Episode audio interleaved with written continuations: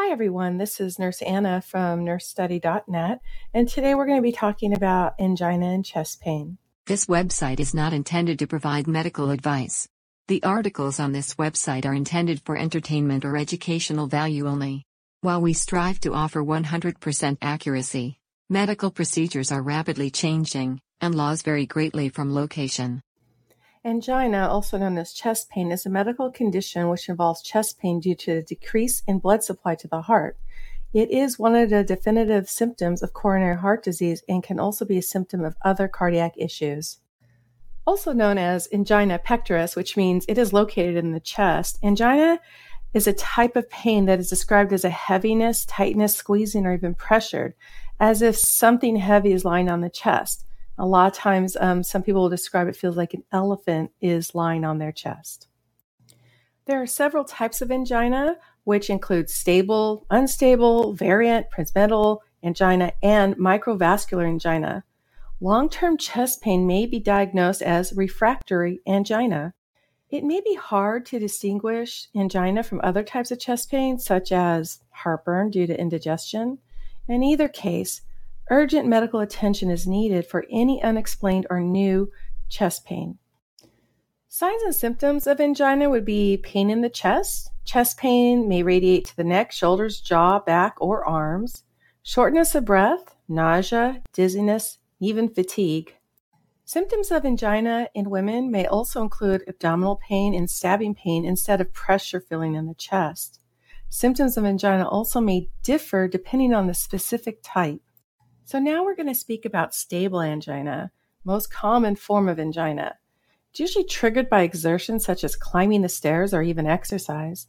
It lasts for a short period, usually less than five minutes, relieved by rest or by administration of an angina medication such as nitroglycerin. And it's usually predictable if the patient has had the same type of chest pain before. Unstable angina is considered a precursor to a myocardial infarction, MI, or also known as heart attack. This happens even if the patient is at rest, it's not relieved by angina medication, lasts longer than stable angina, usually 30 minutes or longer, unpredictable, and it's unexpected, and it's different from the usual pattern of chest pain. Prinzmetal or variant angina is more rare it results from the spasm of the coronary arteries due to a temporary lack of blood flow. It can occur at rest, it can be severe, and it may be alleviated by angina medication. Microvascular angina a common symptom of coronary microvascular disease, also known as MVD, which involves damage to the tiny branches of the coronary arteries. May last from 10 minutes to even longer than 30 minutes may occur overnight and is associated with sleeping problems. Atherosclerosis, or a buildup of cholesterol containing deposits called plaques in the arterial walls, is a common cause of the narrowing of the coronary arteries. This results in the reduction of blood flow in the heart, a condition that is known as coronary artery disease, or in short, we'll say CAD. When there is a decreased blood supply to the cardiac muscle, the heart does not receive enough oxygen. The patient may not have chest pain at rest, but when he or she starts to exert effort, such as doing exercise or climbing up the stairs, the demand for oxygenated blood in the heart will increase. Since the blocked coronary arteries cannot supply this additional demand, stable angina occurs. Angina can be also referred to as ischemic chest pain because it involves ischemia of the heart or lack of oxygenated blood supply. Unstable angina may result from the sudden blockage, either partial or total, of the coronary artery due to the rupture of plaques or formation of blood clots. Usually, angina medications do not improve the blood flow, thus, the patient will need emergency treatment. Variant or prinzmetal angina is rare and is particularly caused by the sudden spasm of a narrowed coronary artery.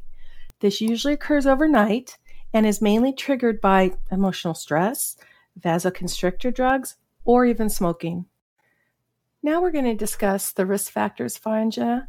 There are many risk factors. These include smoking, diabetes, or poor diabetic management, high blood pressure, high cholesterol, LDL levels, old age, men 45 years old and above, and women 55 years old and above, a sedentary lifestyle, lack of exercise, stress, obesity, and a family history of heart disease.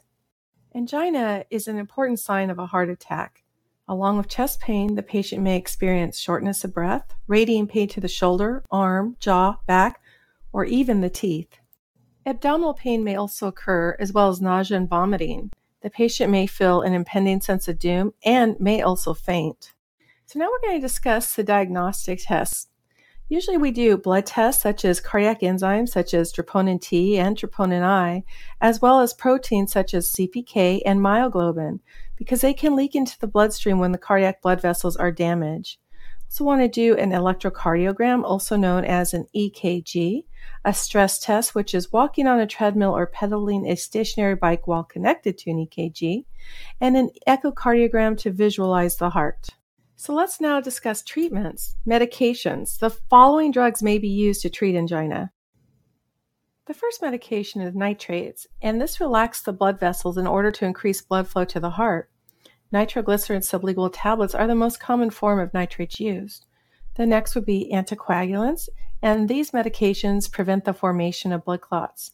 And then we have blood thinning agents such as aspirin to reduce the ability of the blood to clot so that blood flows easier through the narrowed arteries. Statins, also known as anti cholesterol drugs, are used to reduce the deposits on the arterial walls. Beta blockers to decrease the demand of oxygen by means of lowering the heart rate and blood pressure. And then we have calcium channel blockers to widen the blood vessels by vasodilation. Now we'll move on to surgery. Surgical interventions are required if the medical team believes that an urgent, more aggressive treatment for CAD related angina is needed. These surgeries include coronary artery bypass graft surgery, also known as cabbage or CABG. This is a creation of a graft to reroute the blood flow away from the diseased artery. Angioplasty with stent placement, also known as percutaneous coronary revascularization, which involves the insertion of a catheter into the affected artery, followed by inflation of a balloon and insertion of a stent to keep the blood vessel open. External counter pulsation, also known as ECP. And this is the use of multiple, I guess you would say, blood pressure like cuffs on the pelvis, thighs, and calves to improve blood flow to the cardiac muscle.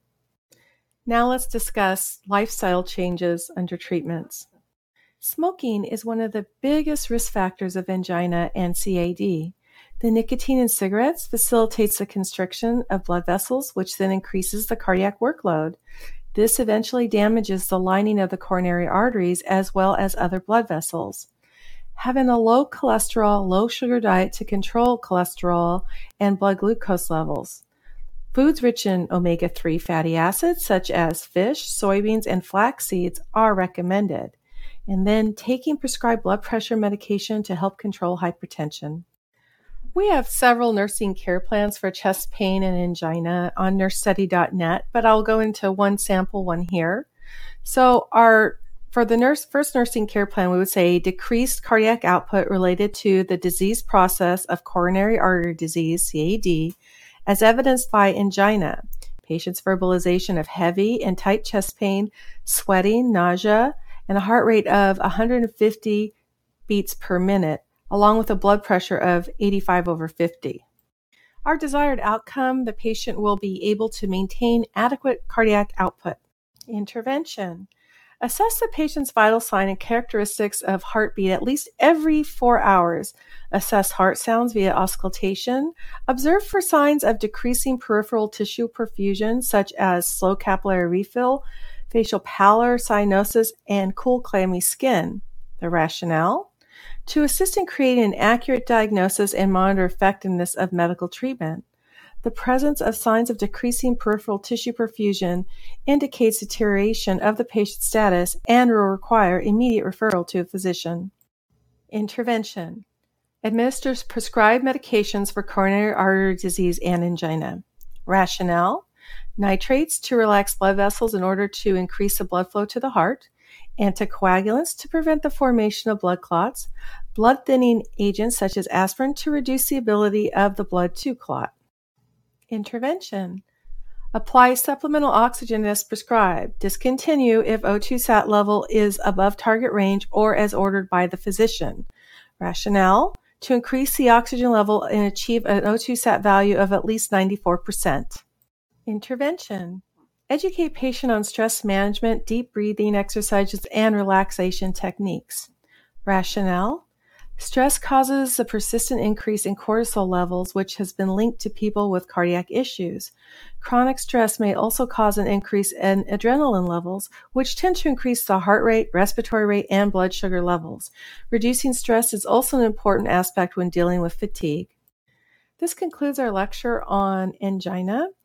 Uh, you can visit us at nursestudy.net for more care plans, practice exams, and study guides. Each of our articles has probably about two to four care plans attached to it, so it will help you in your nursing studies. This is Nurse Anna from nursestudy.net, and have a really good day.